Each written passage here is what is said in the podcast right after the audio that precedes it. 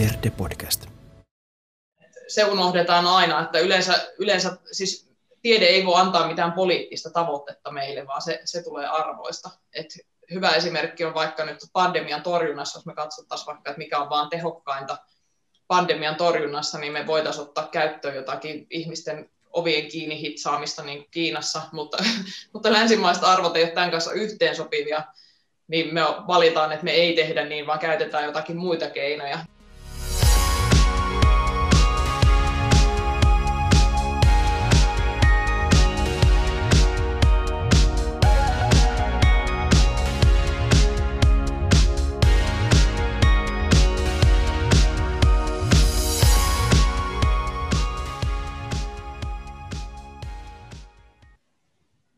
Tämä on Uusvihreät. Minä olen Ahto Apajalahti Helsingistä ja paikalla ovat myös Tea Törmänen Joensuusta. Moikka. Ja Arto Lampila Jyväskylästä. Terve. Tänään meillä on kaksi aihetta. Puhumme ensinnäkin siitä, paljonko erilaiset ideologiat vaikuttavat tieteeseen, sekä siitä, kuka valvoo valvojaa, eli miten viranomaistoiminnan valvonta toimii valtion ja kuntien tasolla. Ensimmäinen aiheemme tänään on tiede ja ideologia. Kuinka paljon ideologia vaikuttaa tieteeseen ja millaisia eroja tässä on tieteenalojen välillä. Asia tuli esille äskettäin Helsingin Sanomien pääkirjoituksesta, jossa huolena oli, että lainausmerkeissä intersektionaalinen ideologia valtaa yliopistot 1970-luvun taistolaisuuden tapaan ja sitten siellä sanottiin, että mitä kauemmas tieteen ytimestä edetään yhteiskunnallisille, humanistisille ja lopulta taiteellisille aloille, sitä vähemmän akateemisessa kilpailussa on empiriaa ja sitä enemmän ideologiaa. Tea Törmänen, sinulla on hieman kokemusta tieteen tekemisestä. Miltä tämä, tämmöiset arviot kuulostavat? No, mä olen siis eläinten käyttäytymistieteilijä, on väitöskirjaa tehnyt koirien kognitiosta, ja eläinten kognitia oli sellainen asia, mistä ajateltiin ennen, että sitä ei edes ole mahdollista tutkia. Eli, eli vuosikymmeniä sitten ajateltiin, että ei eläinten, eläinten mielenliikkeestä ei ole mahdollista saada niin kuin millään tavalla mitään luotettavaa tietoa. No tästä on onneksi menty aika paljon eteenpäin ja, ja eläinten kognitiosta ja älykkyydestä ja tunteista tiedetään hyvin paljon enemmän, enemmän kuin joskus aikaisemmin, että ihan, ihan hyvä, että ei jumituttu tähän, että ei sitä voida mitenkään tutkia, vaan lähdettiin, lähet, lähdettiin kehittämään tutkimusmenetelmiä ja miettimään, että miten siitä voitaisiin luotettavia toistavia, toistettavia tuloksia saada. Et mä olin kyllä aika harmissani tästä pääkirjoituksesta, koska se mun mielestä kyllä syöttää näiden tiettyjen ryhmien lapaan, jotka jatkuvasti kyseenalaistaa tämmöistä niin tutkijoiden riippumattomuutta oikeastaan ihan usein hyvin perusteettomasti. to, to, toki joskus siihen voi olla ihan hyviä perusteitakin, mutta olen olen nähnyt paljon sellaista keskustelua, missä ylipäätään se, että tutkija on vain eri mieltä, niin hänet leimataan vaikkapa vasemmistolaiseksi, vaikka todellisuudessa henkilön poliittinen kanta olisi ihan, ihan eri. Vaikuttiko siihen, että se eläinten kognitiotutkimusta oikein pidetty aiheena, niin oliko siinä taustalla tämmöinen tavallaan ideologinen suhtautuminen tai, tai pohjimmiltaan ei niin empiirinen käsitys siitä, että minkälaisia eläimet on suhteessa ihmisiin? No ilman muuta oli, että silloin ajateltiin, että eläimet on niin täysin erilaisia ihmisistä ja ihminen on niin aivan, aivan erillinen olio eläimistä, että ei, ei ole mitään yhteistä eikä, ja eläimet vaan niin refleksiomaisesti reagoi kaikkeen ilman mitään, mitään tämmöistä persoonallisuutta esimerkiksi, että eläinten persoonallisuuspiirteet on myös sellainen asia, että mitä, mitkä kiistettiin hyvin pitkään että ei eläimillä ole mitään eri persoonallisuuksia, vaan, vaan ne on kaikki samasta muotista. Ja tämäkin käsitys on tietenkin osoittautunut ihan virheelliseksi, eikä tähän mitään niin kuin sen kummempia tieteellisiä perusteluja varmasti ollut, että kyllä se lähti ihan tämmöisestä käsityksestä, että ihminen on tämmöinen mahtava universumin valtias ja eläimet on sitten tämmöisiä alempia, täysin reaktiivisia olioita. Joo, mä oon itse tuota pyörinyt Helsingin yliopistossa humanistisessa, humanistisessa tiedekunnassa vuodesta 2007 ja voin nyt sen verran lähe, sanoa, että ei ole tota intersektionaalisen ideologian vyörytystä nyt kyllä siellä yhtään millään tavalla tullut vastaan. Ja esimerkiksi omissa opinnoissani, niin niissä nimenomaan historian opinnoissa, niin ei esimerkiksi feminismiä käsitelty ollenkaan koko opinnoissa maisterivaiheeseen asti, että, että tota, ei, ei nyt mikään tällainen, mikään tällainen vyörytys ole tosiaan näkynyt. Mites Arto Lampila omasta taustastasi tai mistä näkökulmasta sinulle on eniten tullut tämä kysymys esille? Joo, mulla ei teidän kahden tapaa ole samanlaista tutkia tota, niin, niin, uraa tai historiaa, joten tämä ei osunut silleen niin omalle tontille, mutta kyllähän tämä tieteen ideologisuus tai riippumattomuus jatkuvasti päätöksentekoon yhteydessä nousee esille, eli hirveän usein puhutaan, ka- kaikki puhuu aina siitä, että on hirveän tärkeää, että päätöksenteko olisi tieteeseen pohjautuvaa silloin, kun he kokee, että se tieteen suosittelema ratkaisu vastaa heidän omia arvojaan, mutta sitten kun nämä onkin ristiriidassa, niin sitten kummasti tota, joko tieteentekijä on väärässä tai sitten sillä tieteellä ei olekaan niin merkitystä, että se tieteen ja päätöksenteon suhde on aina aika kompleksinen. että se on varmasti sellainen, mistä niin, niin politiikassa kärsitään aika paljon. Ja samoin toki se, että, se, että mitä tutkimusta milloinkin sovelletaan, niin on myös aina poliittinen ja jossain määrin ideologinen valinta, että ei ole semmoista tieteellistä lähestymistapaa, joka jostain monimutkaisesta yhteiskunnallisesta asiasta kattaisi kaikki vinkkelit. Joo, jotenkin siis kun itse teen historian alalta väitöskirjaa, niin tuossa erityisesti jotenkin suututti tämä ikään kuin empiirisyyden väheksyminen tai se ajatus, että humanistisilla aloilla empiiria olisi jotenkin vähäisessä roolissa, kun, kun itse olen sitä tota, hyvinkin nenä kiinni aineistoissa tutkimusta, niin kuin historia yleensä on, niin tehnyt tässä nyt jo vuosikaupalla, että, että tota, et, ja täytyy tietysti sanoa, että et, et, et yliopistollahan tehdään toki niin kuin jonkin verran tutkimusta, missä voi, olla, voi sanoa, että vaikuttaa tämmöinen, sanotaan nyt vaikka feministinen teoria, sehän ei ole pelkästään joku poliittinen ideologia, vaan feminismi on myös tämmöinen hyvinkin filosofinen, teoreettinen lähestymistapa, niin, niin kyllähän se vaikuttaa tietysti tutkimukseen ja e, siihen, minkälaisia tutkimusaiheita valitaan ja näin poispäin, mutta kaikki ne feministisimmätkin tai intersektionaalisimmatkin tutkimukset, niin niissäkin on aina kuitenkin joku empiirinen aineisto, käytännön aineisto, tutkimusaineisto, mihin ne perustuu, että, että, että sitä voi sitten arvostella niin kuin asia-argumenteilla, että millaisia johtopäätöksiä niistä tehdään, mutta se ajatus, että vaan keksittäisiin ikään kuin päästä jotain, jotain niin on kyllä tosi, tosi vahingollinen. Ja tässä nyt tulee justiin se, mihin tehdään vähän viittasikin, että kun sitten tuolla äärioikealla ikään kuin hyökätään, että, että, että että ihmistieteet, että, että jos tulee joku tällainen humanistisen tieteiden tai yhteiskuntatieteiden tulos, joka on itselle jollakin tavalla epämieluisa, niin sen voi sitten aina mitätöidä sanomalla, että se on vain ideologiaa, koska ideologialla on niin suuri osuus näissä tieteissä ja kaikkihan sen tietää. Ja tämä on nimenomaan tällainen suoraan äärioikeiston pelikirjasta oleva, oleva tota, toimintatapa, ja Hesari nyt valitettavasti niin kuin antoi taustatukea tällaiselle ajattelulle. Mun mielestä ylipäätään somekeskustelussa näkyy se, että kvalitatiivisia tutkimusmenetelmiä ei, ei, niitä ei ymmärretä eikä niistä tiedetä yhtä paljon kuin sitten joistakin muista, että et siellä on hirveästi väärinymmärrystä siitä, että millaista se tutkimus on ja pidetään jotenkin niin kuin automaattisesti huono, huonompana tapana tutkia asioita, vaikka monia asioita ei voi tutkia muuten kuin kvalitatiivisesti. Et, et sen, sen on kyllä huomannut monessa keskustelussa. Silloin kun käsiteltiin näitä jotakin mikä se oli se haastattelu, joka nosti hirveästi kohua, oliko se rikkaita haastateltu, niin muun muassa sen keskustelun yhteydessä kyllä huomasi, että monilla oli hyvin ohuet tiedot siitä, että miten, miten sellaista tutkimusta tehdään. Ja se on ihan totta, että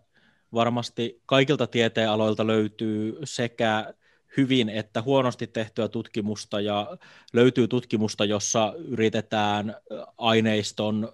laajuuteen ja kattavuuteen nähden tehdä esimerkiksi liian rohkeita tai laajoja johtopäätöksiä, mutta ei tällaista pidä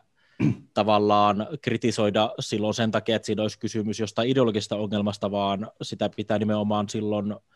pystyä kritisoimaan niiden tavallaan tieteellisten lähtökohtien menetelmiä ja johtopäätösten kautta, ei sen takia, että mikä se sen tutkijan mahdollinen oma ajatus siellä taustalla on voinut olla. Kyllä, ja tämmöinen huonolaatuiset julkaisut ja, ja tämmöisen esimerkiksi kokeiden toistettavuuden vaikeus ja monet tällaiset kysymykset on, on tosi monilla tieteenaloilla nyt viime vuosina puhuttanut paljon, ei suinkaan, tai niin kuin, suorastaan enemmän tuolla luonnontieteiden puolella ja psykologian puolella ja tällaisilla aloilla. Ja, tota, tässä on tosiaan semmoinen niin kuin vähän vanhentunut käsitys monilla, että tieteessä olisi joku yksi ainoa oikea metodi, jota, vaan jota sitten kaikki muut pyrkii jäljittelemään, mutta nykyään enemmän tieteen filosofiassa ajatellaan, että se menetelmä, oikea menetelmä riippuu niistä tutkimuskysymyksistä, että, että vaikka historian tutkimuskysymykset on sellaisia, että, että niissä ei useimmillään tällaisella kvantitatiivisella menetelmällä saa mitään mielenkiintoisia vastauksia, jotka ei nyt hirveästi kerro, ne, niin kuin, ne ei niin kuin aina sellaisia mielekkäitä vastauksia, jotka kertoisi hirveästi mitään, ja sen takia niitä ei käytetä. Ja sitten tosiaan tämä, mihin tämä, että, että, että, se, että jos on jotain, tai niin kuin liian suuren eron tekeminen kvalitatiivisten ja kvantitatiivisten, eli laadullisten ja määrällisten menetelmien välille, eli ei matemaattisten ja matemaattisten välille, niin on sillä tavalla keinotekoinen, että, ne, että koska on tämmöinen numero, numerodata, niin sehän ei itsessään kerro mitään, vaan sitä pitää aina, sitä tulkitaan aina jossain tutkimuskontekstissa, ja se, miten se tutkimuskonteksti on rakennettu ja on rakennettu vaikka joku laite selvittämään jotain kysymyksiä, niin siihen riittyy hirveästi kvalitatiivisia valintoja, joita ne ihmiset ja tutkijat on tehnyt, jotta niitä tätä dataa sieltä saadaan ulos. Ja, ja siinä mielessä näin niin kuin on kaksi täysin eri asiaa, ja se riippuu tosiaan aiheesta ja kysymyksestä, että mikä on paras menetelmä. Toi on ihan totta, ja tavallaan sellaisissakin noissa, missä saadaan numeerista dataa tavallaan, mitä jotkut sit pitää sellaisena kovempana tieteenä ulos, niin niissäkin on riskejä moniin virheisiin, jos niiden kanssa ei olla varovaisia. Esimerkiksi tämä tunnettu virhe siitä, miten tota, se, että kun ihmiset tietää, että heitä tarkkailla ja heidän toiminnasta seurataan jotain tiettyä aspektia, niin vaikuttaa heidän käyttäytymiseensä ja siten aiheuttaa virheitä siinä sitten tutkimustuloksessa, kun mitataan jotain numeerista tehokkuutta tehtaassa esimerkiksi, missä niin, niin tämä virhe yhdessä kuuluisessa tutkimuksessa on tullut esille. Joo, ja tämä on itse asiassa eläintutkimuksessakin hyvin olennainen seikka, että, että, että miten se tutkimusasetelma vaikuttaa niihin, siihen eläinten käyttäytymiseen. Ja että, että siinä, siinä tulee esimerkiksi persoonallisuuserot helposti esille, että jos joku eläin on arempi kuin toinen, niin, niin siitä mitattavasta datasta ei silti voida suoraan päätellä, onko se vaikka tyhmempi vai oliko se vaan oikeasti arempi vaikka lähestymään sitä, sitä koe, niin kuin jos laitetaan joku tämmöinen tehtävä ratkaistavaksi, että johtuuko se siitä, että eläin oli tyhmempi, että se ei voinut ratkaista sitä vaan siitä, että se oli esimerkiksi arka, eikä uskaltanut niin rohkeasti kokeilla eri, eri asioita, että, että ei nämä, har, harvoin nämä on niin kuin aivan irrallisia asioita toisistaan. Ja sitten myös usein unohtuu se, että suurin osa luonnontieteistäkään ei ole sellaisia, missä voidaan tehdä toistettavia sokoutettuja kokeita, joissa testataan jotain hypoteesia. Mä esimerkiksi tuosta katsoin, vilkasin Arksivista, joka on tämmöinen tieteellisten julkaisujen paikka, sivusto, niin uusimmat fysiikan artikkelit, niin ei niissä yhdessäkään mainittu esimerkiksi sanaa hypoteesi kun väitetään, että tätä usein toinen peruskuva on, että tieteessä tehdään tällaisia hypoteeseja, ja niitä testataan, niin tämä saattaa, jos on tähän kovin vahvasti uskonut, niin saattaa tuntua oudolta, että fysiikan artikkeleissa ei yleensä mainita sanaa hypoteesi ollenkaan, mutta se ei sitä tarkoita toki, etteikö niissä voisi sellaista olla, mutta tavallaan tämmöinen tosi suoraviivainen kuva tieteestä, millaista se on, niin se ei nyt oikein pidä paikkansa. Siitä oli ehkä valitettava tämä Hesarin kirjoitus, ainakin mitä mulle vaikutti, oli myös se, että kun tieteenkentällä on myös ihan aitoja ongelmia sen suhteen, että miten esimerkiksi tieteen rahoitusrakenteet välillä ohjaa epämiellyttävällä tavalla sitä, että mitä tutkitaan ja miten siitä, mitä tutkitaan, uutisoidaan, mm. niin tämän tyyppinen keskustelu ei vaikuta olevan kovinkaan omiaan siihen, että se kehittäisi tätä tilannetta parempaan suuntaan. Että ainakin omat tuttuni, jotka aiheen piirissä enemmän työskentelevät, niin valittelevat sitä, että siinä on, hir- on hirveän hankala saada tota, rahoitusta esimerkiksi nimenomaan siihen, että toistaisi jotain jo tutkittua, tai että kun tutkii jotain, niin sitten on hirveä paine saada siitä edes joku löydös ulos, jotta se voidaan uutisoida ja kerätä pisteitä jossain järjestelmässä, joka vaikuttaa rahoitukseen tai myöhempiin mahdollisuuksiin saada apurahoja, niin nämä tota, tavallaan se, että sitten jos väenvängällä yritetään tota, vääntää uutisia ja etenkin jos niistä kirjoittaa sitten toimittajat, jotka eivät välttämättä tunne sitä substanssia, niin saadaan aika kehnoa journalismia sitten lehtiä, niistä sitten päätyy sosiaaliseen mediaan tosi omituisia tulkintoja, että saattaa olla, että se itse tutkimus on ollut tosi asiallinen, mutta siitä on jossain tiedotteessa nostettu pieni palanen jostain sivuhuomiosta, josta sitten eskaloituu julkisuudessa sellainen keskustelu, kuinka nyt taas on tutkittu tämmöistä ja väitetään, että tämä on täysin yleistettävissä kaikkeen, että siinä ennen kuin päästään siihen vanhaan kunnon someöyhytykseen, niin siinä on yleensä aika monen kuperkeikan ketju. Siis oikeastaan mun mielestä tämmöinen keskustelu ruokkii vaan sitä ajattelutapa tai ajattelu niin kuin maailmaa, että tieteessä tehdään nyt ihan hirveästi kaikkea turhaa ja, ja rahaa menee kaiken maailman höpötutkimuksiin ja nyt meidän täytyy niin kuin vaan leikata rahaa siitä turhasta, eikä oikeasti päästä kiinni ollenkaan siihen, että mitä, mitä oikeita ongelmia niin tutkimuksen laadun kannalta siellä on.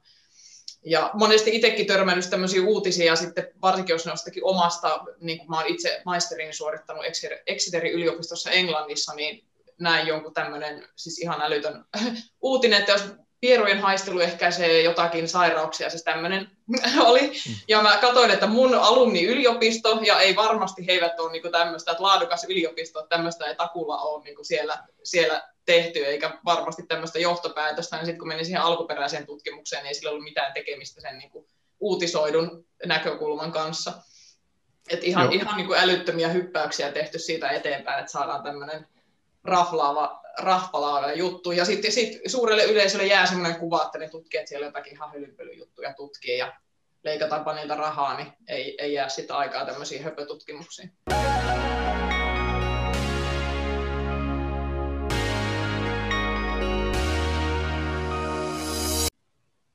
Niin sittenhän tässä on kanssa se ongelma, että, että harvaa tutkija sitten haluaa puhua julkisuudessa omaan tieteenalansa liittyvistä ongelmista, jos ne sitten heti tulkitaan jo poliittisesti hyvinkin vahvasti johonkin suuntaan. Että, että sehän tietysti sitten vaikeuttaa myös keskustelua. Sen takia tämmöinen niin keskusteluilmapiirin kärjistäminen, niin silloin ihmiset sitten kaivautuu yhä enemmän omiin poteroihinsa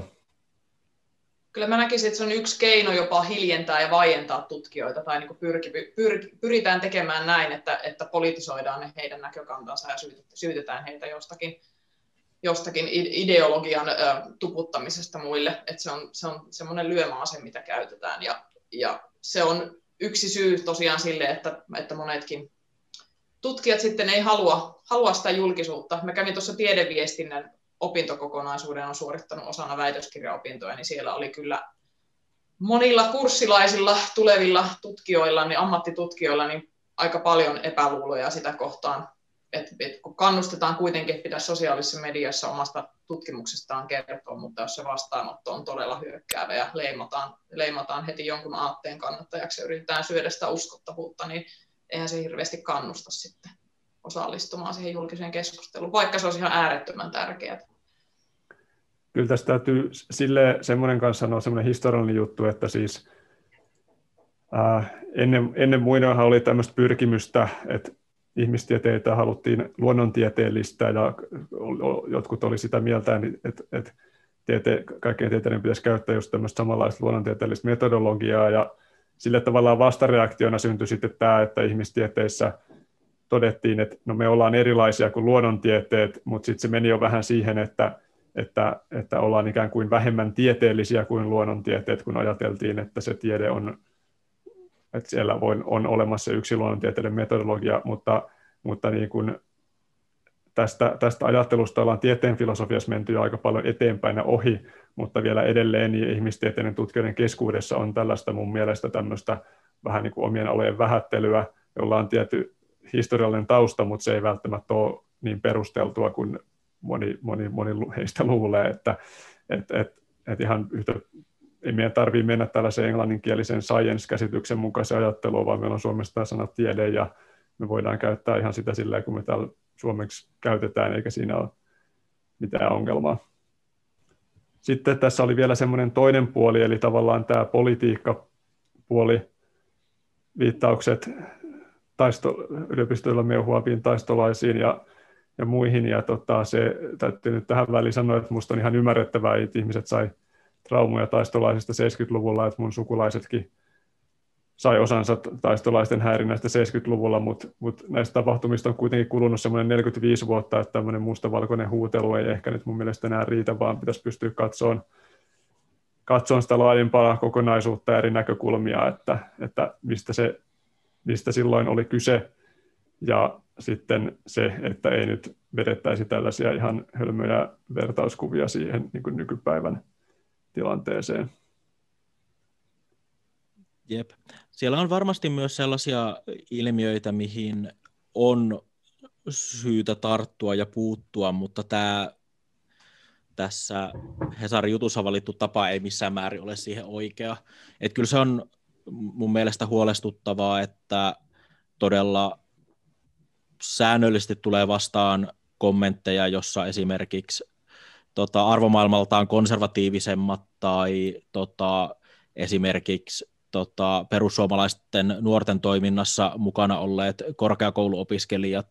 kokee, että he saa siitä kohtuuttomia määriä kuraa niskaansa yliopistokampuksella. Niin kuin näitä esimerkkejä on tullut, että niistä osa voi toki olla tota, niin, niin, tai voi olla hyvin vaihtelevan tasoisia tapauksia, mutta ei se tavallaan ole oikein. Että tämän tyyppisessä, niin kuin, siellä on varmasti sen kaltaista ilmapiiriä, ainakin joissain tiedekunnissa, mikä ei ole tervettä tässä suhteessa, mutta ei se tällaisella kirjoittelulla ratkee, vaan se työ pitää tehdä siellä kampuksilla. Tuo oli muuten hauska, tuosta ihan samasta ilmiöstä oli Englannissa kans keskustelua, että, että niin kuin tavallaan poliittisesti oikealla olevat niin koki usein, että just tietyissä tiedekunnissa yliopistoissa niin tuli, tuli aika paljon kuraa niskaan sitten siitä omasta poliittisesta suuntautumisesta. Että ei ollut edes mikään tämmöinen niin nationalistipuolue, vaan ihan, ihan niin kuin kuitenkin tota perinteistä oikeistoa, mutta, mutta et sielläkin on vähän sitten tietyillä opintoaloilla niin ilmeisesti vähän tämmöinen enemmän työläisvasemmistolaisenemmistö opiskelijoissa, niin jotenkin niin tämmöistä samantyyppistä keskustelua käytiin siellä jo silloin tuossa 2015. Yhdysvalloissa ja Briteissähän siis mun mielestä vaikuttaa olevana aidosti kärjistynyt tilanne siis poliittisesti ylipäänsä, mm. ja se, se aivan varmasti näkyy myös yliopistoilla. Joskin tota kokonaiskuvaa on vähän vaikea saada, kun on itse erilaisten ideologisesti värittyneiden anekdoottien varas, mitä tulee,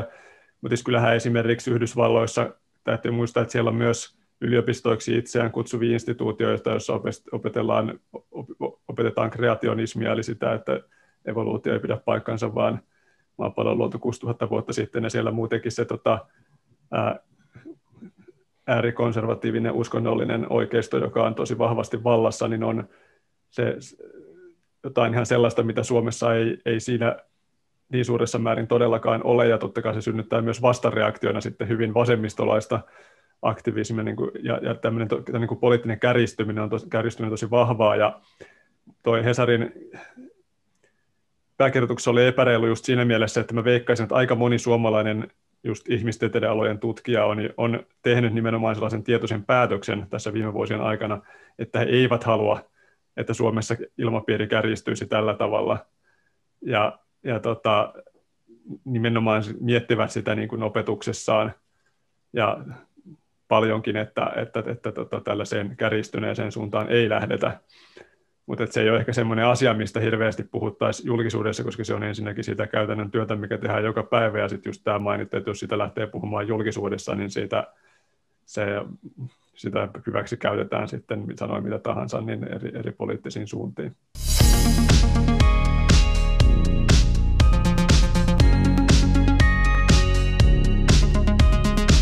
mun mielestä ylipäätään niin poliittisessa keskustelussa, kun puhutaan tieteestä ja tieteen ja politiikan suhteesta, niin pitäisi aina hirveän selkeästi puhua, että mitkä valinnat on arvovalintoja ja, ja mitkä sitten, kun yleensä, yleensä ensin tehdään jotakin arvovalintoja ja sitten sitten pitäisi niin vasta tieteestä katsoa, että miten me niin kuin päästään niihin tavoitteisiin tehokkaimmin. Se unohdetaan aina, että yleensä, yleensä siis tiede ei voi antaa mitään poliittista tavoitetta meille, vaan se, se tulee arvoista. Et hyvä esimerkki on vaikka nyt pandemian torjunnassa, jos me katsottaisiin vaikka, että mikä on vaan tehokkainta pandemian torjunnassa, niin me voitaisiin ottaa käyttöön jotakin ihmisten ovien kiinni hitsaamista niin kuin Kiinassa, mutta, mutta länsimaiset arvot ei ole tämän kanssa yhteensopivia, niin me valitaan, että me ei tehdä niin, vaan käytetään jotakin muita keinoja. Ihan sama koskee jotakin niin kuin ihmisten liikkeiden jäljittämistä. Et Suomessa on koronavilkku, mutta siitähän voisi tehdä niin kuin tieteellisesti että mikä olisi hyvin epidemian ehkäisemisen kannalta tehokasta, niin se voisi olla paljon, paljon niin kuin tarkempia jäljittää ihmisen liikkeitä niin kuin todella, niin kuin, että siinä olisi kaikki tiedot, että kuka tämä henkilö on ja mitä hän tekee ja kenen kanssa, mutta mut se ei taas sovi meidän arvoihin, niin me ei silloin sitä keinoa valita, vaikka se olisi tieteellisesti aivan perusteltavissa. Et ne pitäisi aina pitää keskustelussa erillään, että ymmärretään, että, että ne, ne et ensin, ensin meidän niin pitää päättää, mikä se tavoite on, ja sitä meille ei tiede anna. Mutta sitten kun me ollaan valittu, että mikä meidän tavoite on, niin tiede voi antaa kyllä niin tehokkaimmat keinot, mutta sitten meidän arvot sanelee sen, että mitä niistä me voidaan ottaa käyttöön ja mitä ei. Poliittisella puolellahan tietysti näkyy tällaista kärjistystä, että tavallaan yritetään tuoda Suomeen tuolta Amerikasta näitä kulttuurisottia, esimerkiksi viime kesänä vasemmistonuoret yritti suoda, tuoda Suomeen patsaskiistana, ehdotti, että Mannerheimin patsas pitää siirtää Helsingistä jonnekin muualle ja tällaista näin, mutta niin huomionarvoista minusta on, että ei siihen juuri kukaan lähtenyt mukaan, että esimerkiksi vihreät ilmoitti vastustavansa ajatusta. Ja samoin esimerkiksi kyllä sitä voi ihmetellä, Suomessa järjestettiin viime kesänä Black Lives Matter mielenosoitus, jossa ikään kuin vastustettiin yhdysvaltalaista poliisia, vaikka Suomessakin löytyisi poliisin toiminnasta kritisoitavaa esimerkiksi suuret, suuri putkakuolemien määrä on sellainen, mikä on jonkinlainen suomalainen ominaispiirre, ja sitä voisi vaikka pöyhiä lisääkin. Että kyllä mä oon on, on, on oikeasti sitä mieltä, että siis angloamerikkalaisia kulttuurisotia matkitaan liikaa Suomessa, mutta se on kuitenkin semmoinen taktiikka, jota käyttää niin kuin ehkä varsinkin erityisesti oikeistopopulistit ja perussuomalaiset, mutta kyllä sitä jonkun verran käyttää myös vasemmisto. Mutta jos sitten jotkut opiskelijat tämän tyyppiseen meininkiin tempautuu liikaa, niin kyllä, kyllä opettajat ja tutkijat sitten palauttaa, palauttaa ne maan pinnalle, että otetaan tämmöinen esimerkki sisältövaroitukset, trigger warningit, mitä joskus paheksutaan, että, tai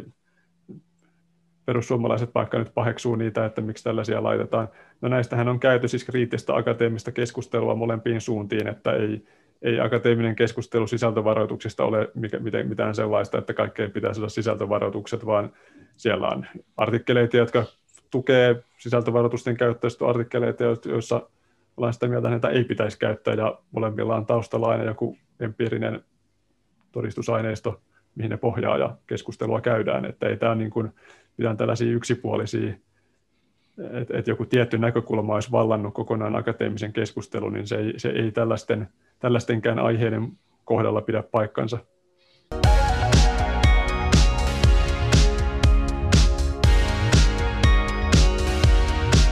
Siirrytäänkin päivän toiseen aiheeseen. Kuka valvoo valvojaa? eli miten viranomaistoiminnan valvonta toimii sekä valtion että kuntien tasolla. Aiheen innoittajanahan tässä on nyt viime aikoina julkisuudessa ollut valtiontalouden tarkastusvirastosta syntynyt kohu. Kyseisen viraston pitäisi siis tarkastaa sitä, että valtion taloutta käytetään järkevästi ja veronmaksajien rahoja käytetään järkevästi, mutta julkisuudessa olleiden tietojen perusteella he, ei ole, he eivät ole onnistuneet käyttämään järkevästi omia rahojaan. Ää, mitäs ajatuksia, Arto, tämä tapaus on sinulle herättänyt? Toimiiko valvojien valvonta Suomessa? Tässä tapauksessa se ei selvästikään ainakaan ole toiminut. Tai ehkä voisi sanoa, että on toiminut, koska tästä on nyt viimein sit noussut hässäkkä ja tota, nämä epäselvyydet on tullut julkisuuteen, mutta sitten kun seurannut puheenvuoroja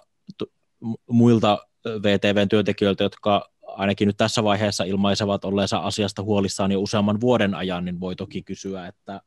olisiko näihin asioihin pystynyt meidän järjestelmä tarttumaan jo aikaisemmin. Sehän tässä, mikä ainakin itselle ekana osui tutkaa jo silloin joku aika sitten tavallaan, kun alettiin muutamien juttujen myötä katsoa tarkemmin sitä, että miten VTVn ylijohtajan tavallaan, onko hänen rahan käyttönsä tai, tai tavallaan hänen näiden verorahoilla maksettujen etujensa ja tota, työmatkojensa ja muiden suhteen kaikki ollut ok. Se oli epäselvyyksiä lentobonuspisteissä ja kauneudenhoitoon liittyvissä kuluissa ja tämän tyyppisissä, mitkä on loppujen lopuksi siis, ne varmaan silleen kiinnitti huomiota, että kysymyksessä on semmoisen viraston ylijohtaja, jonka olisi tarkoitus valvoa rahan käyttöä, niin sitten jos sieltä löytyy mitään edes vähän epäilyttävää, niin se on heti jo itsessään juttu, mutta myöhemmin sitten, kun sitä sitten tota, to, toimittajat lähti päättäväisemmin perkaamaan, niin se on alkanut yhä enemmän näyttää siltä, että se on ollut loppujen lopuksi aika pieni osa sitä ongelmaa, että se valvonta myös itsessään se, että miten he on onnistunut muiden valtion instansseen toimintaa valvomaan, niin ei ole ollut ihan priimaa viime vuosina. Joo, mä kans olen seurannut keskustelua ja, ja tota, tässä on itse asiassa sille ihan hauska, hauska linkki, tai aika nopeasti täällä Joensuussa niin linkitty myös kuntapolitiikkaan, koska ihmiset sitten alkoi kyselemään, että kun tämmöistä on tullut ilmi valtion taholla, niin mikäs meillä on tilanne omassa kaupungissa. Ja siellä sitten muutama henkilö, joka on ollut täällä lautakunnissa tarkastamassa asioita, niin linkittikin sitten juttuja asioihin, joita heidän mielestään on vähän niin kuin haudattu, eli ollut, ollut niin kuin heidän mielestään selkeitä laittomuuksia niin kuin rahan käytössä, mutta on vaan niin kuin sovittu silleen, että no eipä nyt nosteta tästä mitään äläkkää ja niin kuin haudattu, haudattu näitä. Nämä henkilöt olisivat sitten laittanut niin eriävän mielipiteen niin kuin näistä päätöksistä. Et siitä varmasti kyllä nyt tämän pohjalta niin ruvetaan keskustelemaan vilkkaammin. Luulisin muissakin kunnissa, että tästä on useampi keskustelu ollut tuollakin meidän kuntapolitiikkaryhmässä ja ihan hyviä näkemyksiä ja näkökantoja ja, ja selvästi olisi parannettavaa sen perusteella, mitä itse luin, että siellä oli kyllä aika epäselviä ja, ja epäasiallisen näköisiä tapauksia, joista ehkä olisi pitänyt jotakin seurauksia tulla, mutta on vaan vähän niin kuin menty ehkä sillä, että kun ei näistä aikaisemminkaan ole mitään, mitään niin kuin tehty, niin ei tehdä sitten nytkään. Että, että se on vähän harmi, että kun ideana olisi kuitenkin nimenomaan valvoa sitä toimintaa, mutta sitten jos ei valvota, niin sitten niin käytännössä se on sitten semmoinen kumileimasin homma, että näennäisesti katsotaan asioita, mutta ei kuitenkaan tehdä vaikka jotain, mitään, vaikka jotakin huomautettavaa löytyisikin. Et aika paljon saman kuuloista meininkiä kuin mitä nyt tässä valtiotasolla on havaittu, että vähän niin kuin haudattu tämmöisiä vaan epäselvyyksiä sitten. No, mullakin on Helsingin osalta tämmöinen vähän, en mä tiedä onko tämä nyt vaan hauska vai, vai traaginen esimerkki, mutta tota, 2017 niin tarkastuslautakunnan arviointikertomuksessa käsiteltiin hankintojen ohjausta, eli sitä, että kuinka hyvin kaupunki osaa tehdä kaikenlaiset hankinnat toimistopöydistä vammaispalveluihin, ja hankinnathan siis muodostaa Helsingissä 40 prosenttia kaupungin menoista. Ja siinä sitten tarkasteltiin myös eettisten periaatteiden tuntemusta, hankintojen valvontaa ja hankintaosaamista – Eli tosi kiva, että niin kun tutkitaan myös sitä hankintojen eettistä puolta ja valvontaa, mutta se tutkimusmenetelmä tässä oli vähän hupaisa, koska siinä kysyttiin hankinnoista vastaaville johtajille, lähetettiin kyselyä, että oletteko valvoneet hankintojen eettisyyttä riittävästi, ja yllättäen sitten johtajat vastasivat, että ovat mielestään valvoneet hankintojen eettisyyttä riittävästi. Tämä oli siis todellakin se menetelmä. Että tota, että et tässä vielä näkyy semmoinen ero, että 17 prosenttia arvioi sitä, arvioi, että heidän alaistensa osaaminen ei ole ajan tasalla, mutta sitten kuitenkin vain 6 prosenttia johtajista oli sitä mieltä, että, että he, eivät hanki, he, että he eivät valvo hankintoja, hankintoja riittävästi, eli niin kuin, että alaisien osa kohtaan he olivat vielä vähän kriittisempiä, mutta itseään kohtaan eivät sitten enää olleet. Että tämä on tietysti hyvin tyypillinen, jos tällä tavalla jotain kysyy, niin tämä on ihan perus, metodiikka-ongelma, että, että tällaisia vastauksia saa. Mut et, et, ja johtopäätös arviointikertomuksessa tehtiin sitten tämän pohjalta, että eettisten periaatteiden noudattamista valvotaan yleisesti ottaen hyvin. Mutta oli kyllä vähän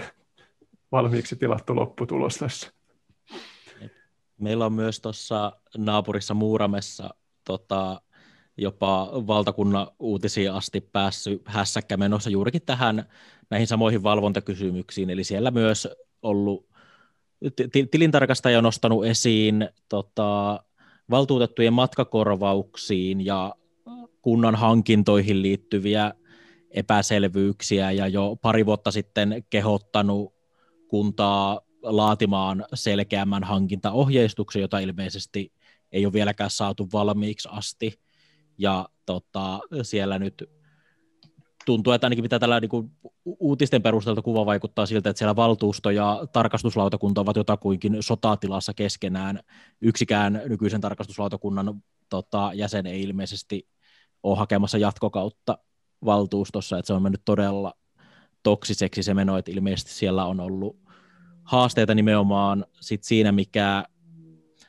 on vähän mitä tuosta teidänkin sanoit, että se menee helposti sitten tavallaan, että on tärkeää, että valvotaan ja on tärkeää, että seurataan, mutta sitten pitää olla myös sekä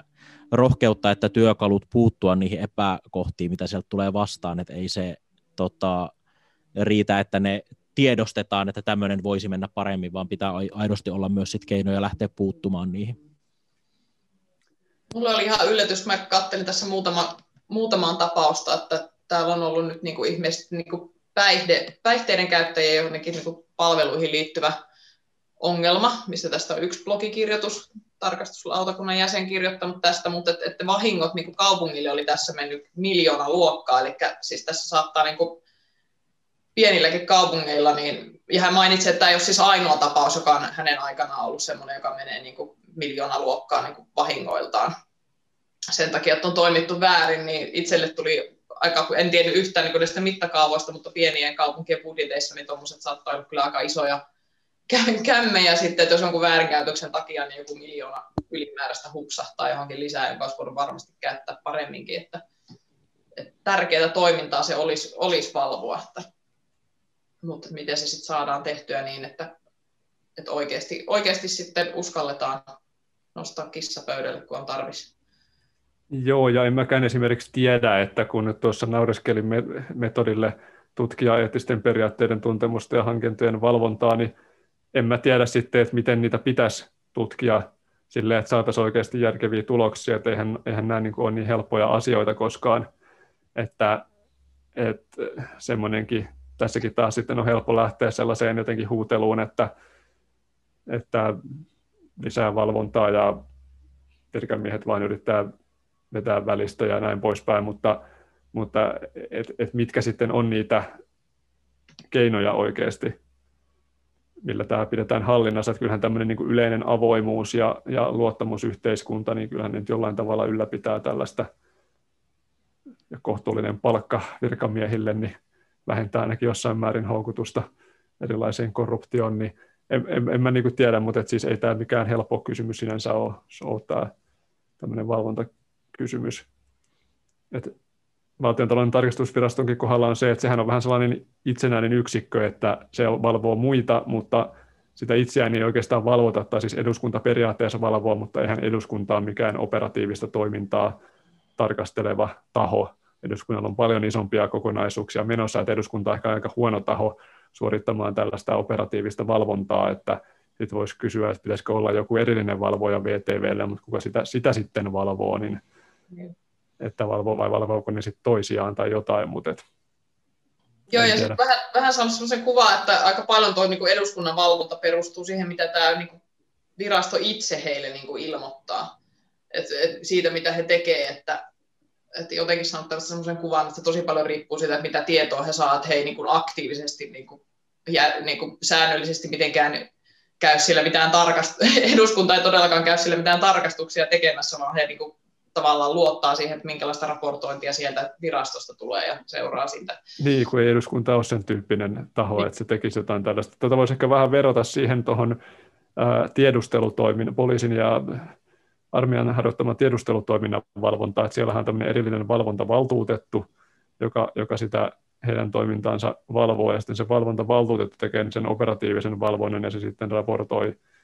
eduskunnan tiedusteluvalvontavaliokunnalle, joka taas sitten tietenkin uskoo, mitä se valtuutettu sanoo, mutta, mutta tavallaan, tavallaan siinä on semmoinen niin kuin tietty erillinen taho toteuttamassa sitä operatiivista valvontaa. Näissä varmaan koska nimenomaan just sen takia, että täydellistä ketjua, että tota, aina joku valvoo valvojan, valvojan, valvojaa, niin on mahdotonta rakentaa silleen, että se olisi aidosti myös tarpeeksi ketterä tehdäkseen jotain, niin yksi mun mielestä hirveän tärkeä elementti on asiakirjojen julkisuus Suomessa, mikä tätä asiaa edesauttaa. Yllättävän monia näistä viime vuosien merkittävistä jutuista tämmöisiin teemoihin liittyen on saanut alkunsa siitä, että toimittajat on saanut vinkin jostain mielenkiintoisesta tai ihan vaan rutiinomaisesti kyselleet tietopyynnöillä jotain tota, asiakirjanippuja sillä, sillä, että tässä saattaisi olla jotain jännää, löytyisiköhän täältä uutisaihetta, ja sattuneet osumaan johonkin mielenkiintoisen. Toki jos siellä on ollut vinkki taustalla, niin se aina vähän auttaa, mutta että tavallaan se, että jos meillä ei olisi julkisuuslakia, joka pakottaa viranomaisen nämä tiedot antamaan, niin ei nämä nousisi samalla tavalla esiin. Se ei toki ole tavallaan sellaista ideaalia, nopeata toimintaa kehittävää valvontaa, mutta se sentään nostaa näitä jälkikäteen esiin ja sitä kautta sitten toivottavasti kehittää sitä toimintakulttuuria. Ehkä tuommoisesta kuntatasolla nyt vaikka tarkastus lautakunnan suorittamista valvonnasta nyt voisi ainakin toivoa sen, että se ei näyttäisi niin kuin liian pehmeältä ne kommentit sitten valvottaville, valvottaville että valvottavista ei tun, jo rupeisi tuntumaan, että onpas, onpas liian pehmeäksi mennyt nämä kommentointi. Tämmöinen nimittäin tapahtui mulla itselläni liittyen just tuohon vuoden 2017 kaupungin tarkastuskertomukseen, jolloin itse olin sosiaali- ja terveyslautakunnassa, ja sitten meille tuotiin sinne semmoinen lausuntoesitys, jonka mukaan hankintojen läpinäkyvyys, julkisuus ja avoimuus todetaan arviointikertomuksessa tasoltaan hyväksi. Ja sitten taustalla oli juuri tämmöinen vammaispalveluhankinta, jossa oli, jota oli ruodittu ihan mediassakin sen takia, että osa kaupunkilaisista koki, että siinä oli puutteita läpinäkyvyydessä, julkisuudessa ja avoimuudessa siinä hankintaprosessissa. Osittain nämä puutteet perustuu Helsingissä olevaan hankintalain hyvin tiukkaan tulkintaan, ei nyt mennä siihen, mutta, mutta kuitenkin, eli just, just oli tullut pyyhkeitä hankintojen läpinäkyvyydestä, julkisuudesta ja avoimuudesta, ja sitten tarkastuskertomuksessa esitettiin, että se on toteutunut hyvin. Ja siinä vaiheessa sain, sain, saimme aikaiseksi pienen muutoksen, muutoksen tähän lautakunnan lausuntoon sitten kyllä tältä osin, mutta vähän ihmetytti se, että, että tota, ei nyt kauhean perusteellinen tarkastustoiminta ollut, jos se tarkastettava, ikään kuin tarkastettavan näkökulmastakin näyttää lepsulta. Jep. Ja kuntatasolla myös mun mielestä hirveän tärkeä rooli tuossa tarkastustoiminnassa on myös siinä, että oikeasti seurataan sitä, että ne päätökset, mitä demokraattisesti valitut tota, toimielimet tekee, että ne oikeasti viedään käytäntöön. Sitä, kun itse olen useamman kunnan ja kaupungin tota, työntekijälistoilla ollut ja nyt sitten Jyväskylässä päättävässä roolissa, niin yllättävän paljon tulee myös vastaan sitä, että aina välillä vaan käy niin, että valtuusto tai lautakunta linjaa jotain, ja sitten siitä asiasta ei vaan kuulla. Eli tavallaan, koska eihän näillä tota, sivutoimena touhuavilla poliittisilla päättäjillä ole silleen aikaa ja mahdollisuutta kovinkaan intensiivisesti valvoa, että eteneekö se asia nyt, mikä tässä demokraattisesti päätettiin, niin aidosti käytäntöön jollain aikavälillä, niin se on yksi sellainen asia, mitä on tosi tärkeä, että tota, kunnat just tarkastuslautakuntatyöskentelyn kautta esimerkiksi seuraa, että ohjaako oikeasti esimerkiksi valtuuston toimialoille antavat sitovat toiminnalliset tavoitteet, niin ohjaako ne aidosti sitä työskentelyä siihen suuntaan, mihin sitä yritetään johtaa. Että siellä välillä saattaa olla voimakastahtoisia virkahenkilöitä tai muita issueita, että se ei vaan meinaa tapahtua. Joo, mä kans kyllä nä- tai näkisin, että just tämä valvoja, valvoja, valvoja, niin se ei ole ensinnäkään hirveän kustannustehokasta, että siinä tulee varmaan sitten nopeasti enemmän kustannuksia kuin hyötyä, niin näkisin kyllä että ylipäätään tämän prosessien avoimuus ja semmoinen, että, että ne päätökset ja muut päätösprosessit on hyvin näkyville ja ne päätökset on ihmisillä näkyville, niin sitten se mahdollistaa sen, että jos sillä jotakin on, niin joku sen sitten löytää löytää ja, ja sitten pystytään sitä toimintaa kehittämään. Ehkä tästä alamme pikkuhiljaa lopetella, mutta yhteenvetona voisi ehkä todeta, että tämmöinen hieman epäseksikkään kuuloinen toiminta tarkastuslautakunnissa tai tarkastusvaliokunnissa, niin kyllä se sitten jossain vaiheessa näkyy, jos sitä ei, jos sitä ei tehdä kunnolla ja se laiminlyödään ja siihen ei riittävästi käytetä resursseja ja tämä valtiontalouden tarkastusviraston kohu nyt osoittaa sen, että tämmöinen, tämmöinen kuiva tarkastustoiminta, taustatyö, josta harvoin saa kovia poliittisia irtopisteitä, niin sen hyvin hoitaminen on kuitenkin erittäin tärkeää.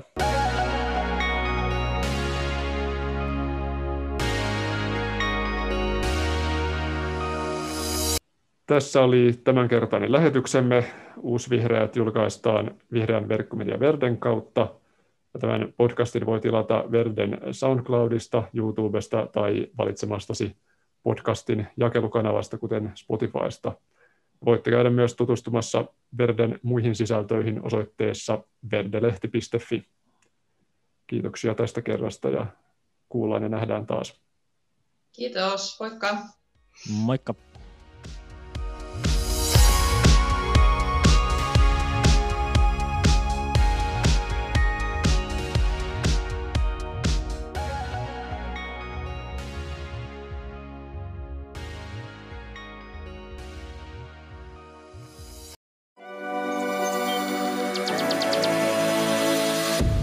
Podcast.